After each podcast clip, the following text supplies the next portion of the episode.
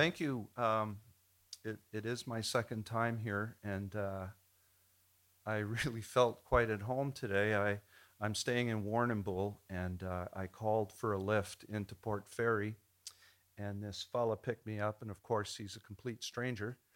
And uh, we got to talking, and I said, uh, You wouldn't happen to know Shane Howard, would you? And he said, Oh, yes. He said, I know Shane Howard. I said, Oh, wow. And we talked about that for a bit. And then I said, uh, You wouldn't happen to know a fellow by the name of Arthur Hoey or Howie? And he said, Oh, yes, I know Arthur. And by the time we finished the conversation, he knew five people I knew. So uh, I felt quite at home.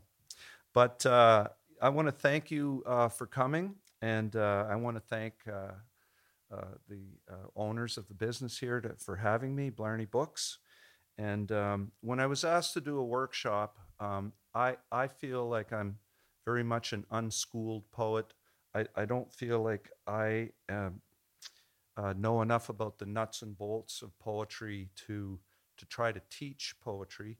So I thought what I would do is I would uh, talk about the things that inspire me and uh, read some examples uh, of poems that uh, have come from various uh, inspirations. And I'll start with a fellow by the name of Marc Chagall, who uh, was a, a, a French Russian painter who I've loved since I was a child. And uh, one day I was uh, resting and I started to think, I was going to take a nap, and I started to think, uh, what would it have been like if Chagall had painted uh, Christ's triumphant entry into Jerusalem? And as I thought about it, I, the images kept coming and coming, and I was thinking, geez, I, I've got to remember this. I think I'll write a poem when I, when I get up. And, but it just kept coming, and I said, okay, I'm going to get up and, and write a poem. And so I got out of bed and I scribbled down all these images that I had had uh, in my head, and I ended up uh, with something that I called Christ and Chagall at the gates of Jerusalem. So I'll read that to you now. And he did ride unto Jerusalem upon the timid foal of a donkey, never ridden, and it was blue and deep as autumn's crisping sky. And on his smooth shoulders he wore a robe the color of blood, and the very stones did cry out to him. And the day was golden as amber steps and streams of honey, surrounded by April wheat, the color of the sun and the horizon did bleed streaks of saffron like a newborn's tears for Friday afternoon. And a warm wind blew behind him, braided with lavender and lilac and sweet jasmine, like a gift from the east. Upon his head a crown of light, imperceptible to the human eye, like a far off nebula, a million light years across but seen with the heart beneath a rib cage that would spread itself for one small glance, like the sting of the honeybee. A selfless act to put oneself before another. And the faces of the people were like springtime, where blossoms white betray the pink of infancy, and the greenest shoots leap toward heaven from the cracked and thirsty earth. And the prayers of the innocent did flow like sweet water in the desert before the feral sun should carry it to paradise on the back of an updraft like the Pegasus, who will not suffer to plod upon the land. And the very gates of the city shook as the plates of the earth awaited their instructions, and the sun prepared to hide itself away. For the answer to the question of that justice had arrived to sate the hungry gate unto the holy city what is truth.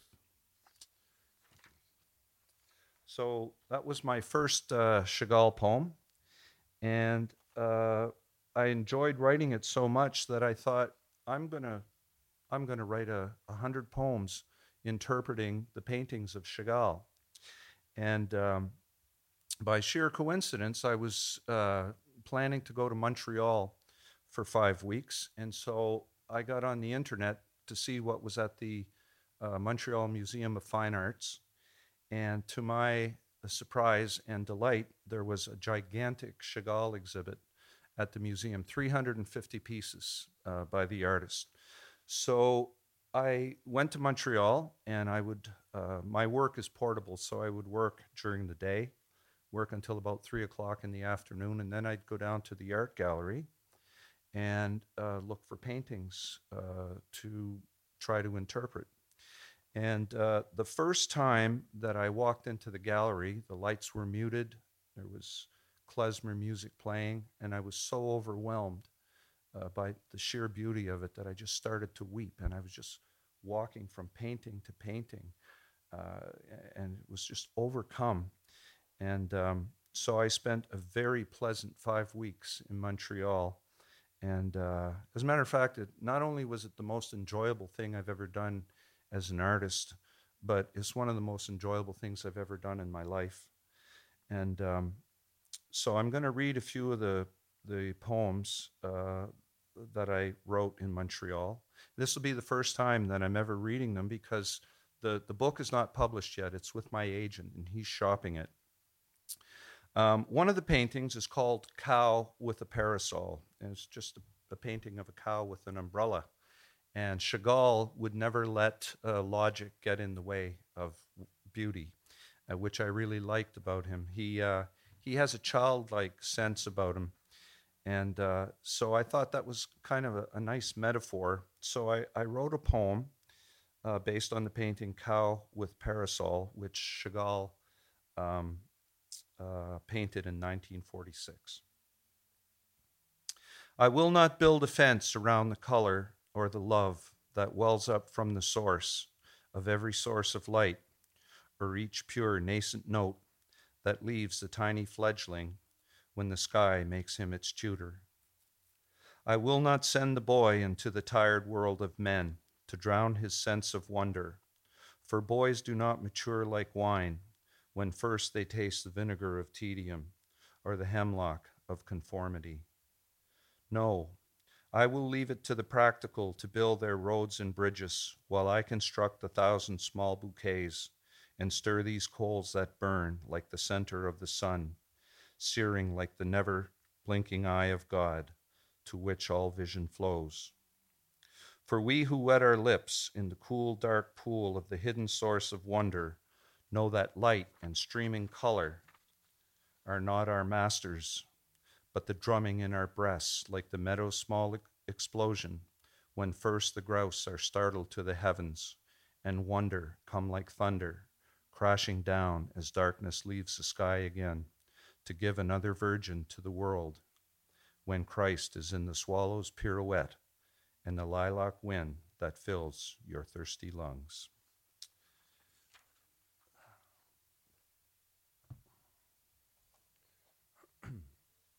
And then another one of the uh, Chagall paintings I love very much is called Lovers Among the Lilacs. And uh, I've always loved lilac. I don't know if you have lilacs in Australia. It might be too hot here. Yeah, you do. Um, we had them when I was a kid, and um, uh, in here I, I, refer to to a lilac kiss. And when we were little, what we would do is we would when, when the lilacs were in bloom, we'd go and we'd we'd pluck the tiny blossoms, and you could squeeze a drop of nectar on your tongue. It was very sweet, and they they call that a lilac kiss. And uh, uh, lilacs have always been one of my favorite things in life. And so this beautiful painting in, in a kind of a blueberry wash, uh, uh, this beautiful bouquet of lilacs with a pair of lovers nestled in it. I thought that looks like a pretty good place to be.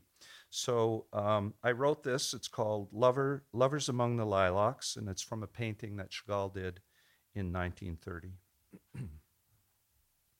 My heart, will you hide from the world with me this morning? I will take you deep inside the lilac sweet bouquet, for it is a bed made for lovers beneath the tree of knowledge, which does shade us from the eye of judgment. Is it blue enough for you, my love? For I would stain the very clouds with blueberries and orchids to feel your eyelids flutter on my grateful, hungry skin a butterfly awakened by the restless eye of God in April's pleasant orchards. Is it sweet enough for you, my love? For she does arouse the worker bee and ruby throated hummingbird. She is the secret sweetheart of my youth. One small blossom I will place upon your tongue, that you may know the sweetness of her kiss and delicate affection, for the beauty of her fragrance does make the meadow's lavender to blush in silent envy. Is it soft enough for you, my love? For it is soft as the cooing of the dove, soft as the infant's trickling laughter in his sleep, and soft as the breast that does tempt my trembling hand. Is it warm enough for you, my love?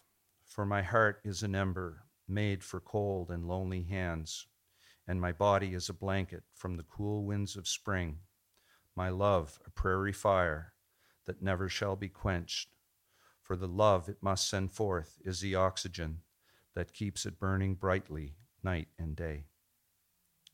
So will you hide from the world with me deep inside the lilac's sweet bouquet, for there is hidden, for there is a hidden bed there made for lovers beneath the tree of knowledge, and the eye of God is turned the other way. Thank you. Thank you.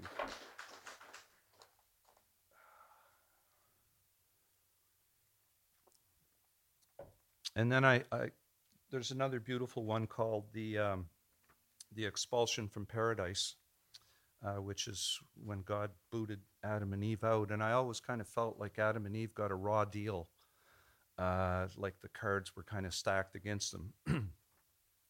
so uh, that was the inspiration uh, for this uh, interpretation of a Chagall painting.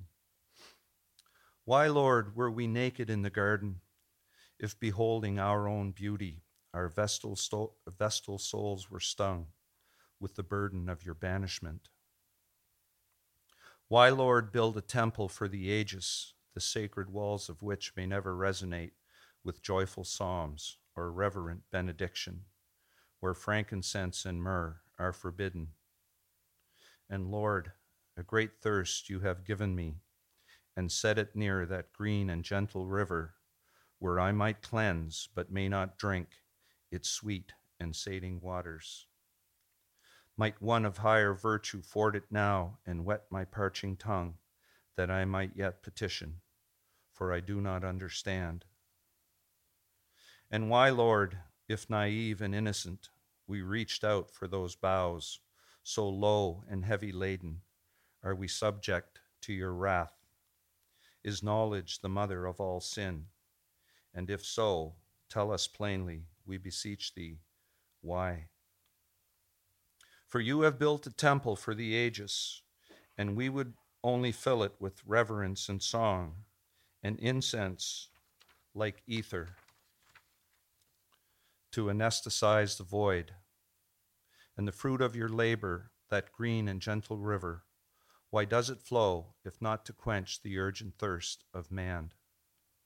And if we search for wisdom in the splendor of your garden, is this a sin to visit on our sons in perpetuity, even as they leave the safety of the womb? Thank you. Thank you. So, one last little uh, Chagall theme thing here. Um, while, while I was writing the book, um, some of the poems I wrote were prosaic and they were in the form of letters to Chagall. And I enjoyed that so much that even after the book was finished, I still kind of keep in touch with Chagall. If something inspires me, uh, if I see something that I think he would have loved to paint, I, I drop him a line. so I live on Prince Edward Island, and there's a cove where I like to go and write. And uh, the cove is really quite beautiful and it, it always to my mind's eye looked like a person that the shape of it like a person whose arms were open to welcome in the beauty uh, of the day. And i was there in the spring one time and the earth on pei is red because there's a lot of iron in the soil and the red cliffs were brilliant and i could hear the grackles singing and the gulls were out it was just so beautiful. So i decided to uh, drop a little note to chagall. I call this Letter from Kinloch on Thirst. Dear Chagall, these flats are anxious, Marc, for one who is endearing. A child as bright as you to lift them to the easel of posterity. My cove is open armed, like a singer on a stage before his final bow, ready for those rolling waves of love, beating on the shores of affirmation, up and down the coast of aspiration. For each man has a canvas in his heart, Chagall, but only those so favored by the gods as you may save a day like this with oil and sable, mixed with love and gratitude, that willing hearts like mine might still behold its steady burn through days of rain and cold that seem eternal. And those who turn the seagull's carefree flight to buoyant notes, caressed of wood and string, pluck wonder like a harp from the ether of the firmament, and hold it for all mankind as a prayer offered to artistry and witnessed by the love of God Himself. For God did not make souls in the forge of His ambition, for labor or for tedium, but as a constant craving for righteousness and beauty. For what is wine, Chagall, no matter what the vintage, no matter it be red as blood or fragrant as a rose, if not for thirst? This is what a soul is for, and God's unyielding gift to man is more than simple beauty. His greatest of all gifts, Chagall, is thirst. For the tree whose roots reach deep into a watery source will never cast an anxious glance unto the blue horizon for a promissory note of cotton tumbleweeds rolling in from heaven like a salve to soothe the cracked, hard skin of River Jordan. And they who thirst in winter's bleakest days and yearn for one small ember in the hour of total darkness, when the whereabouts of Saul are yet unknown, turn hopefully to those as you who fill the world with color and the air with trills and harmonies to keep the red breast sharp and save the brightest rays of warming sunshine for the darkest days of winter. For such as these are mirrors to reflect back onto God those places in our hearts, like this, my lonely cove, before the blossoms yet have shown the blush upon their cheeks unto the morning.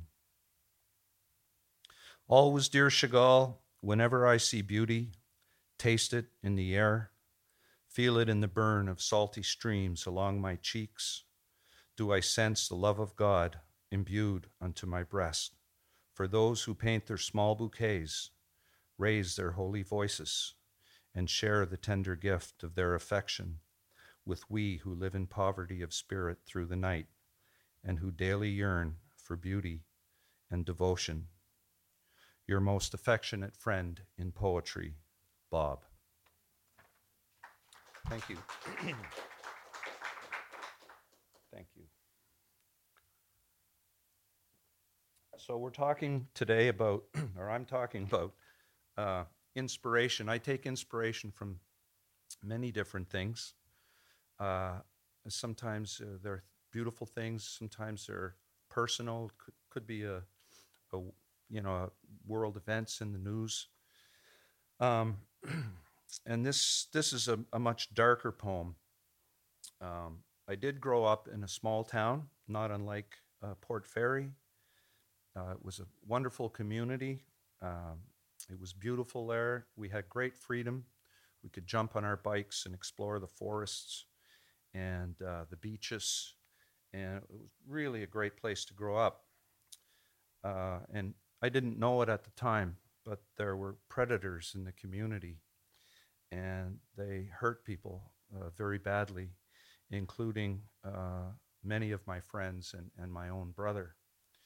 And so that's what this is about and I call it a heavy millstone. We gathered, we, the faithful, when summoned by that bell. The small, the weak, the innocent, drawn to its knell. Three hours hid the sun when that vulgar show began. The rapist with the Eucharist upon his filthy hands. Hands that tore the fleece from the smallest faithful lamb, and hands that left the soul defiled and primed it to be damned. And when his rape had finished and Mass had then begun, he placed the holy host upon the slaughtered lamb's young tongue. One hundred faithful in their pews knew well the Father's sin, but offered up those trusting doves, their precious, helpless kin. Men who to a burning house to save the child within would rush without a thought, allowed that sacrificial sin. And women, selfless shepherds who were turned back at the inn, sat silent and obedient while the faithful flock was thinned. And in that great cathedral, built to glorify his God, the bishop killed the lamb when he spared the priest his rod. And for every priest and layman who hid the vulgar truth, may there be a heavy millstone to justify lost youth. Thank you.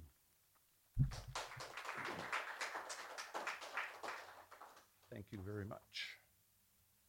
And I have another poem here that was inspired by a dream. 29 years ago, I had the most remarkable dream. That's a long time ago, and I still, to this very day, take comfort from that dream. I call this Who But Daniel.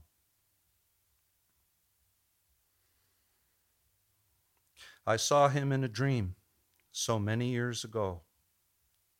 Laughter beyond measure from that small aortic flow. Even now, I cannot help but smile as I recall the way I knew his heart on that rainy night that fall. My voice was in his laughter, and his joy was in my soul. His love was in my breast, like the bonfire's warming coals. And when I shook the sun and bade him wake the lazy day, still I felt his laughter, and it kept the rain at bay. And all day long I wondered who the laughing child could be, for I could not place his eyes, but his soul was known to me. And though he never spoke a word, his message was quite plain that his heart was full of living, that his joy was unrestrained. And who could solve a dream like this but Daniel in the den? How does a soul know what to choose to show the love within? But that night the rain kept falling, and his laughter left my ears. And it was the darkest evening, watered with the cruelest tears. For the hopeful place that we had set for one is yet to come would be taken from our table before the morning sun. Our tears were like November's darkened days of frozen rain, and the searing air we breathed, splinters pulled against the grain. And when the skies had cleared and the tears had drained away, I thought back to that recent dream I'd had upon that day. A laughing little boy without a single word to say, unbridled in his joy, like the leaping trout's ballet.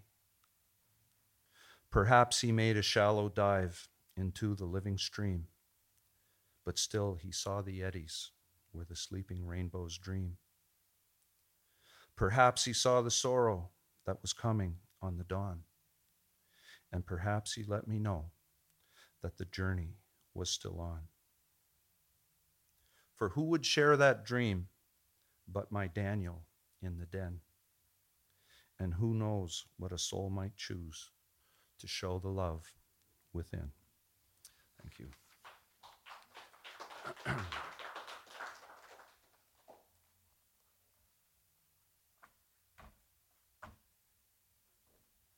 Vincent uh, van Gogh, Van Gogh, I guess they say, uh, used to talk about these gr- great moments of, of clarity he had. And he said, uh, I experience a period of frightening clarity in those moments when nature is so beautiful.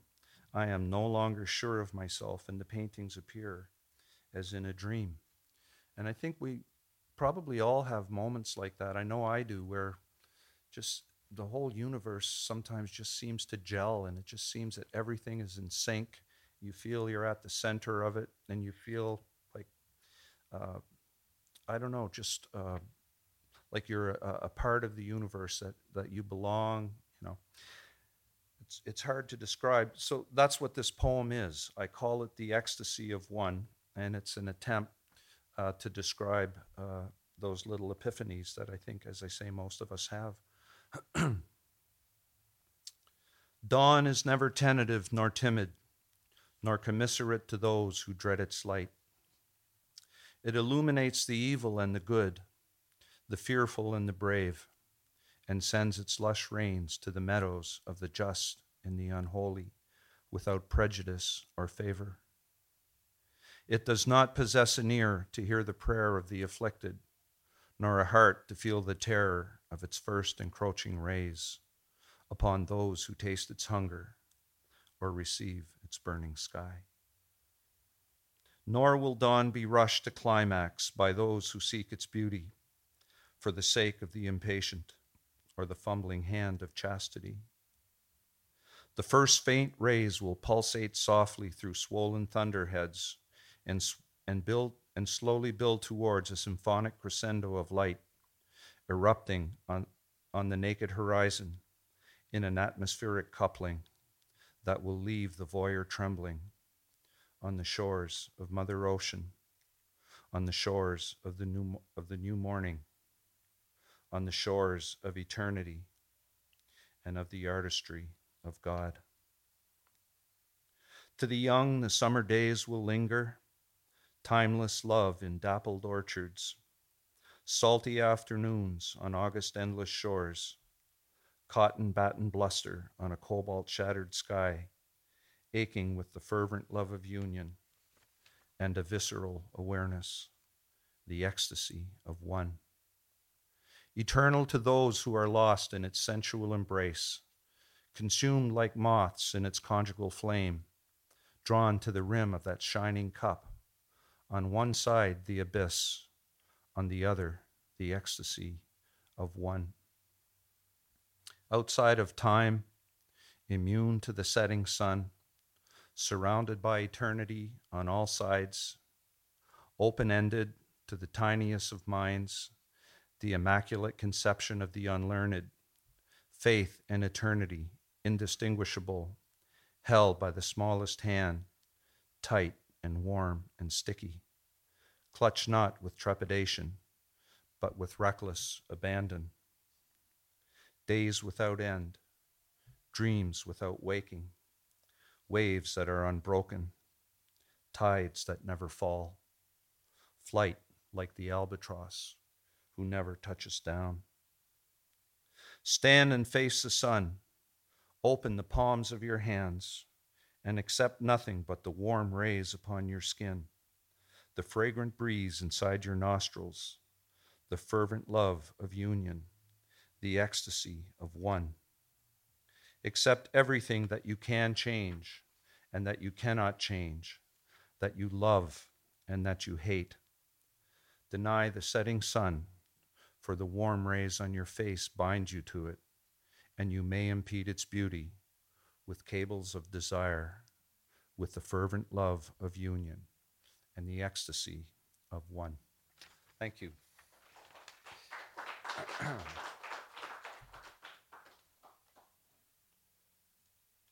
so I was I was talking about how I love lilacs, and uh,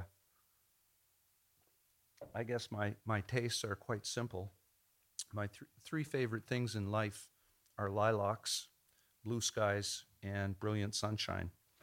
And there's really nothing quite like brilliant sunshine uh, whether it's in the morning, whether it's uh, shining through uh, pure water, maybe at a sunset. Excuse me. And uh, there was one morning uh, a while back that was particularly beautiful. And I wrote this little poem that I call Ode to Morning Sunshine. She flows this silent river as quicksilver, peeling back the earth's blanket of darkness. For beauty's thirst is constant for that river in the sky. Like morning church bells, she, the breath of God, the breath of the eternal, the currency of thirst, and the trade winds of desire.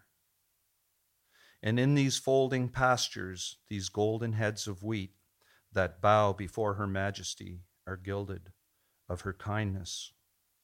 While the genius of the dawn is to paint the heavens blue, that the sea cannot but imitate the deeper sea above it. And in the hidden dips, depths of each abyssal sea are dragons of the darkness and dragons of the mind, each of which would wither in the full glare of that great unyielding burn. Earth absorb her holiness like summer's gentle rain, the daughter of that spark from that moment in the long ago when Yahweh clapped his hands and out of boundless darkness leapt the, leapt the phosphorus of life and the sacred burning heart of consecration. She flows across my face and deep into my breast, skips off the horizon like a small flat foundling stone, thrown with a precision that mocks the law of gravity, where science and religion are one and are the same. Abjure each dark pool of sorrow, and like the rambling Baptist, prepare ye now the way, and make a straitened path to wake the sleeping redbreast, who cannot sing but on your gentle shores, along the banks of twilight, when the morning's cherished rays are a symphony of hope.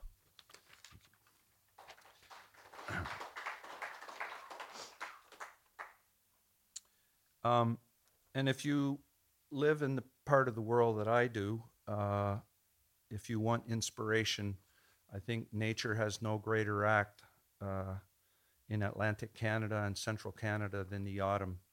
I, I, know I was in Canberra a couple of years ago and, and I was surprised to see the leaves turning color there. It, uh, it felt very familiar. Uh, at home, we have a lot of maple trees, and, and the maples turn red while most of the other trees turn various shades of yellow and orange. And of course, we have the coniferous trees that remain green. So you get this beautiful patchwork uh, of color in the autumn.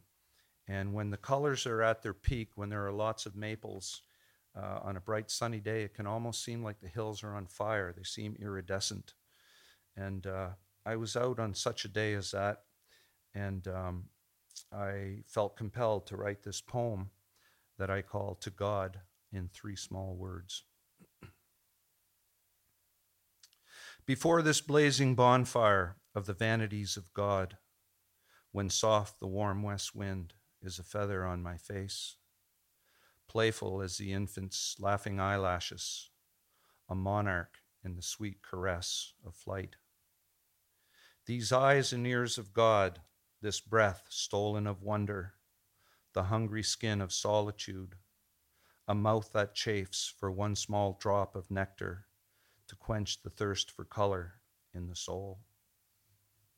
I am high upon this holy breeze, basking in the warmth of the valley's maple embers, as roaming V's of southbound geese herald in the dawn and split the morning sky like kindling for yearning in the hungry hearth of man dividing into realms of east and west the captive heavens, each of whom would kill the fatted calf and claim the wayward son as its own. Raise your arms in wonder, cast the shadow of a dove, expel your final breath to God in three small words. It is done, for the heart of man is crucified upon this peaceful hill where providence is burning for beauty on its knees. Thank you. I meant to time myself uh, when I started this. I have no idea how long I've gone, so you can get a cane and yank me off if I if I go past my uh, my allotted time. when I was a kid, I did a lot of hitchhiking. Uh, when I was 15 years old, um, I read Woody Guthrie's autobiography, Bound for Glory, and I thought, boy, there's nothing uh, I could think of that would be cooler than to go out on the road and play music, write songs, work odd jobs. And uh, so that was my dream. And I made my first big trip when I was 17 between uh, grades 11 and 12. I hitchhiked from Atlantic Canada to Vancouver Island and back. I was six weeks on the road and covered some 9,000 miles. And uh, I really got a taste for it. And so after I finished school, I went out and I lived that life uh, for a few years. And um, one winter, me and a buddy ended up in Tampa. Uh, it was during the recession of 1982. And it was really, there were no jobs in Canada. It was very bleak. So we thought, we'll go to Florida. And uh, our idea was uh, we'll pick a few oranges and lay on the beaches.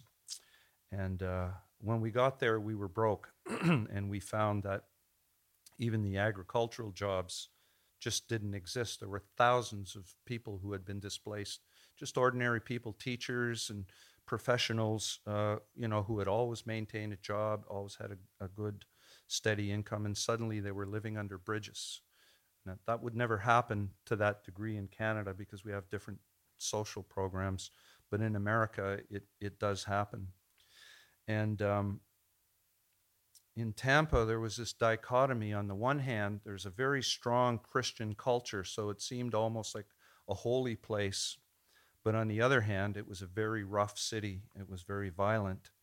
And uh, one of the things that was uh, frightening when we were down there, because we lived on the street for a while before we finally managed to get some, some jobs and, and get ourselves a little flop house where we could at least have a door to close behind us there were uh, street gangs who would go around at night and they'd find these old men sleeping under a bridge or in bushes and they'd pour gasoline on them and set them on fire. So um, and that's referenced in here. So it seemed like there was this great confluence of the sacred and the profane. Uh, i call this tampa. What drew me to the holy streets of tampa where perdition and salvation walked together and shared the darkened corners, where the wayward lay their heads when Saul reposes? Was it winter or recession that brought the great migration, providence or desperation that pulled us to your heart? Such cruelty I had not yet imagined. Broken men ignited, midnight torches like Nero's brilliant Christians, illuminating Roman streets with oil and wood and martyrdom. Such benevolence I had not yet imagined, kindness and charity that I did report as sacraments. And who are you, JC, with the initials of a Savior and the piercing eyes of the devil? How did you come to purchase your accommodation in the cruel cage of Attica? What was the dark heart of your secret? Was it murder or something more sinister? For a soul can no worse stain than the lethal mark of Cain. We did not steal, but we ate the food you'd stolen. We did not trust you, but we let you watch our backs. For hunger and weakness are not so discerning as abundance and strength. We three, each in our own way, sought the eye of the needle, the narrow gate into the holy city. I dismounted and found it on the street and beneath the bridges, where bedrolls and refuse pass for an abode. For the gate was not a golden arch, but a broken road trodden by the unholy, the unclean, the untouchables. You too saw it in the charlatans the false prophet who offered salvation for $100 but whose pernicious spill, spell dissipated like the early morning sun before, excuse me, like the early morning fog before the sun at Tampa's heavy dawn. Excuse me. Tampa, thou holy city, Tampa, thou son of perdition, where salvation was offered for a beggar's alms and hobos carried scripture. In a little church on Franklin Street, I met one of your prophets, an old street fighter whose road to Damascus ended in the holy city, Tampa. He spoke to the killers, he preached to the whores, reached out to the junkies with dead eyes and open sores, gave hope to the hopeless with words like a dart, past tired ears to pierce broken hearts. Sons of perdition granted exemption, atonement traded for priceless redemption. I saw her at the organ, old and frail, erect and fearless, amazing grace and dignity and stature. A broken man approached her, dressed in rags and gaunt and cheerless, amazing fodder for the coming rapture. Told her a tale of hopelessness, of solitude and pain, how he'd failed both God and man, how his life was but a stain. Saw the goodness in her eyes as she took his filthy hands, raised her voice to heaven to invoke the Son of Man. The prayer that flowed was canticle, the tears that flowed a river, the tongues of fire above their heads gave my soul a shiver. A Pentecostal prayer in a language known to God raised a broken man to ecstasy. Benediction we did laud. Felt his presence in the room. His pureness touched my heart. His grace like Moses' staff, making seas of sorrow part. Heard his voice against the wind, saw his face against the sun, felt his sorrow on my cheeks when the deluge had begun knew his grace as I lay sleeping, assailable, exposed, beneath the open sky, in exhaustion's deep repose. For we had no door to sprinkle, no dispatch in the night. We beseech thee, pass us over until morning's cherished light. For we too might well have been enkindled in the night, like Nero's brilliant Christians, to give the pagans light. If thou wouldst seek the holy city, seek thee not a gate of gold, for the secret of the portal has two thousand years been told. It is a rough hewn highway the unholy seek to tread. We must count ourselves among them, see that they are loved and fed. For the architect of Eden and the one whose gate we seek walked with such as these the lost, the lame, the meek to reach the holy city and that splendid restive seat. Walk thee not only among them, but anoint their blistered feet. Gather thee the stragglers from Medusa's drifting raft, that when he sees thee coming, he might kill the fatted calf. Thank you.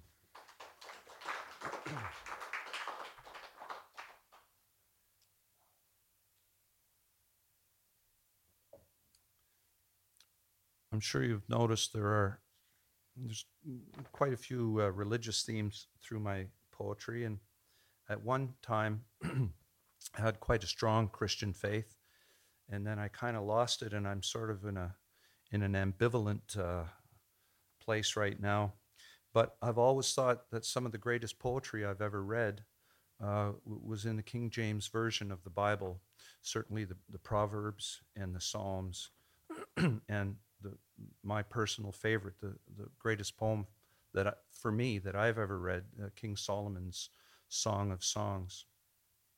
So I enjoyed writing the Chagall poem so much. I thought I'm going to try to interpret uh, the Gospels, and so I'm working on a book that I call the Jesus Poems: Poetic Interpretations of the Christ.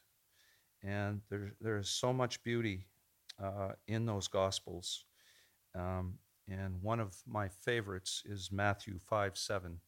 Blessed are the merciful. And so I've written a poem uh, based on, on that. It's, of course, one of the Beatitudes. And incidentally, um, I'm collaborating right now with a wonderful bluegrass artist from Nashville by the name of Claire Lynch. And uh, she's taken the lyrics, which are written in, in rhyme and meter, and she's uh, trying to turn it into a gospel song. So, blessed are the merciful. who but man, and who but man? Who but man molests the lamb, takes him from his peaceful lee, spits upon him as he prays, nails him to a twisted tree, and keeps the doting ewe at bay? Who but man, and who but man? Who but man doth hate the lamb? Plays at cruelty all day long, spares him from the dreaded knife, savored torment his sweet song, prolong, prolong his wretched life. Who but man, and who but man, who but man would slay the lamb? Yet from his high ungainly perch, bloodied, broken, bruised, weak, he looks down on that blessed church. The gentle lamb begins to speak. Who but man, and who but man, who but man hath heard the lamb? Then summoning his greatest strength, the greatest power that e'er he taught, he wields it there from one spear's length. Forgive them, Father, they know not. Who but man, and who but man, who but cruel and heartless man, was e'er forgiven by the Lamb? And seeing the multitudes, he went into the mountain, and looking down upon them, he did utter holy words, words of perfect righteousness Blessed are the merciful, for they shall obtain mercy. Thank you. Thank you very much. So, I've lived all over Canada. And while we're on the theme of um, inspiration, I've lived in Jasper National Park a number of times. And if you're familiar with Jasper, it's it's the gem of the Rockies. It's just absolutely beautiful. Uh, the mountains are spectacular there, and uh, we would see animals every day. And we'd go into the backcountry a lot. We saw wolves, we saw grizzlies, uh, bison, caribou, wolverines, it, just every animal you could think of. It was it was a great uh, privilege to live there, and um, sometimes you felt like you were part of a National Geographic uh, uh, special just walking out the front door because at night we would sometimes we get up in the morning and there would be 15 or 20 elk uh, bedded down on the front lawn. And i remember one day uh, seeing a wolf run up the street. So it, it was pretty amazing. And um, i really loved it. I'm, i've always kind of regretted leaving. Um, i'd really like to go back someday and, and live there again. Anyway, I call this Jasper. We were high as kestrels on that semi precious stone, naked as the sun, icy water beating on our torsos as we left the jaded lake and headed for the heavens beyond the farthest ridge where wilderness consumed us like a flame. Thoughts as pure as glacial streams, trickling, meandering, blood as red as wine from deep inside the sacristy, catching molecules of oxygen like crumbs of the Christ into a shining chalice to propel us to the peaks till we could reach no higher, and that the silken hem that every hand would touch, the fabled shores of Eden, a line between the mountains and the firmament. As it was in the beginning, is now, and ever shall be, a world without end on the pinnacle of paradise, that semi precious stone on that razor sharp September afternoon. Thank you.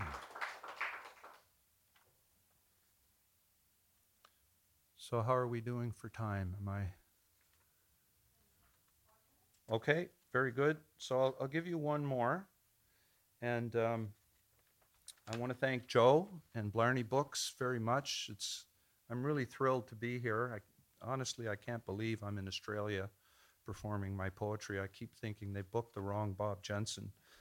And uh, so I thank you, the audience, for coming and the festival. Um, I want to mention that I do have some CDs. I have a, an audio book uh, called Prayer to Morning.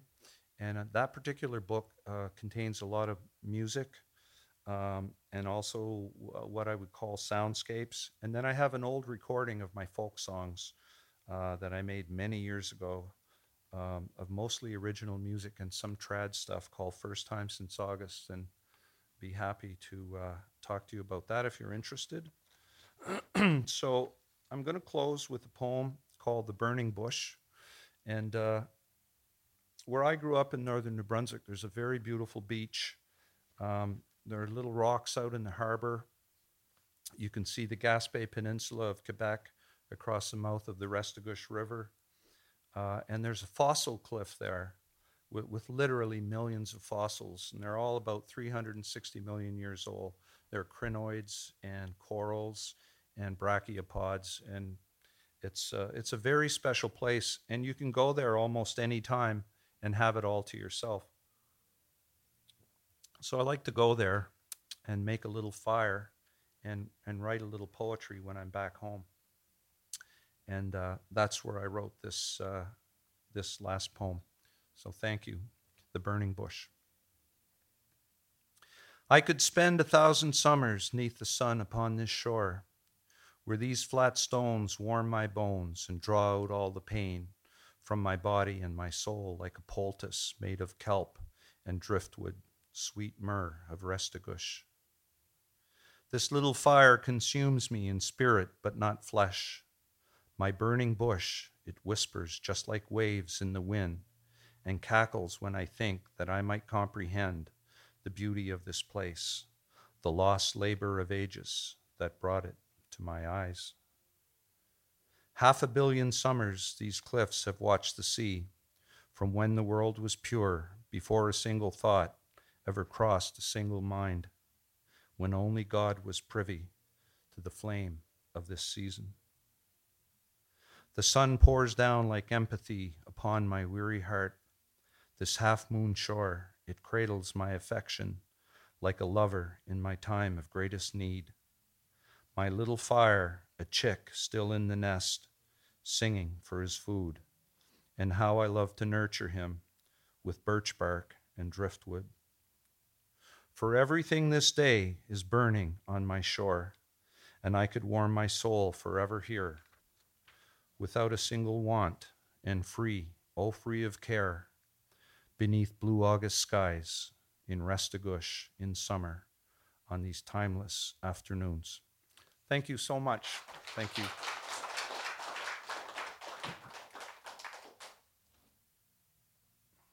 Yeah. No, I'm happy to. Uh,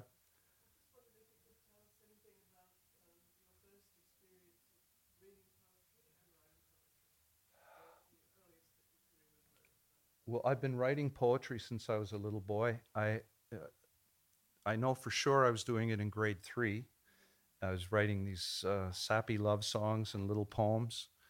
Um, I didn't start performing my poetry until uh, very recently. I guess it'd be um, about two years ago. Uh, I was very lucky uh, to be invited to a festival in England, and uh, that was my first experience uh, performing my poetry. And I thought it was very daunting to go to the land of Shakespeare and Blake and read my little poems.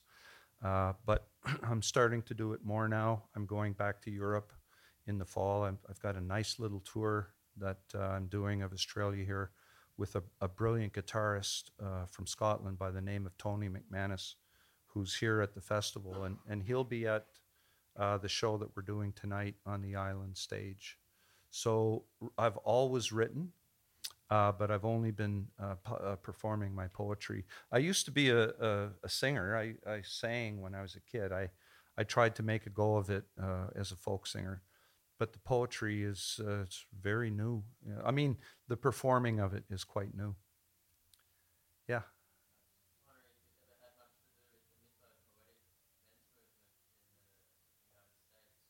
I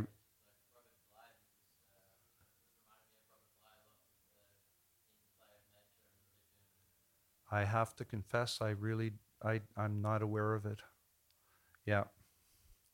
But uh, uh, who was it again? Yeah, no, I'm, no, no, I'm sorry. Happy to take any other questions if anybody, uh, yes? Our show tonight is 6:30, and again, uh, Shane Howard is going to perform one of my poems. Uh, Tim Chaisson from the East Pointers is there. An Aboriginal artist from Eastern Canada by the name of Hubert Francis uh, will be uh, reading two of my poems. Uh, Tony McManus will be performing a couple of my songs. And there's a local fella by the name of Paul Kelly, who's a, a didge player, um, and he's going to be there. So um, it's going to be a 75 minute show, and it, I think it sounds like it's quite a big room. So I'm a little bit nervous, but uh, we'll see how it goes. And uh, love it if you uh, could come. Yeah. Well, if anybody's interested in my CDs, I'm very happy to uh, leave some here in Port Fairy. Thank you. Thank you.